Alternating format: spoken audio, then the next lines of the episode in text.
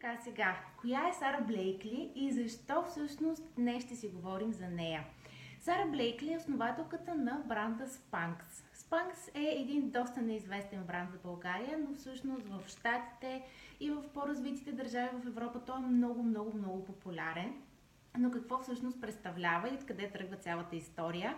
Преди около 15 години Сара е продавала ам, принтери.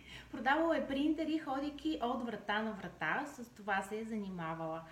А, и нейната идея да създаде Спанкс идва от нейното желание да обуе едни вталени бели панталони за 98 долара. В продължение на 6-7 месеца тези бели панталони, които тя си е купила, вталени бели панталони, са стояли в гардероба и тя не ги е обувала, защото всеки път, когато го е правила, не е харесвала начина по който изглежда. Сега някои от мъжете най-вероятно няма да ме разберат, но повечето жени ще ме разберат.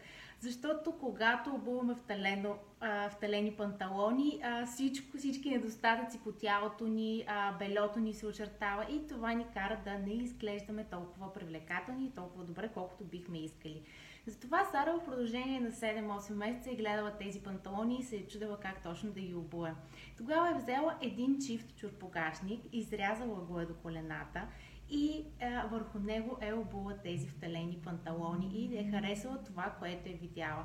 Тогава тази нейна много маничка идея да направи стягащо бельо, с което жените да изглеждат добре, се превръща в страхотна бизнес идея, която преди 3 години и помага да се класира според писание Forbes като най-богатата жена в света, най- най-младата милиардерка в света, която сама е натрупала състоянието си.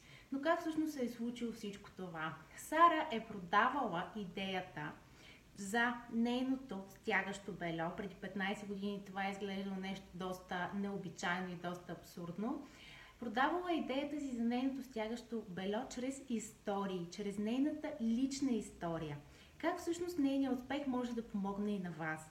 Тя е разказвала тази история, която история включва три основни компонента. Желание, страх и решение на проблема, оферта. Какво представлява всичко това? Тя разказвала историята си точно за тези бели панталони, за желанието да обуе белите си панталони.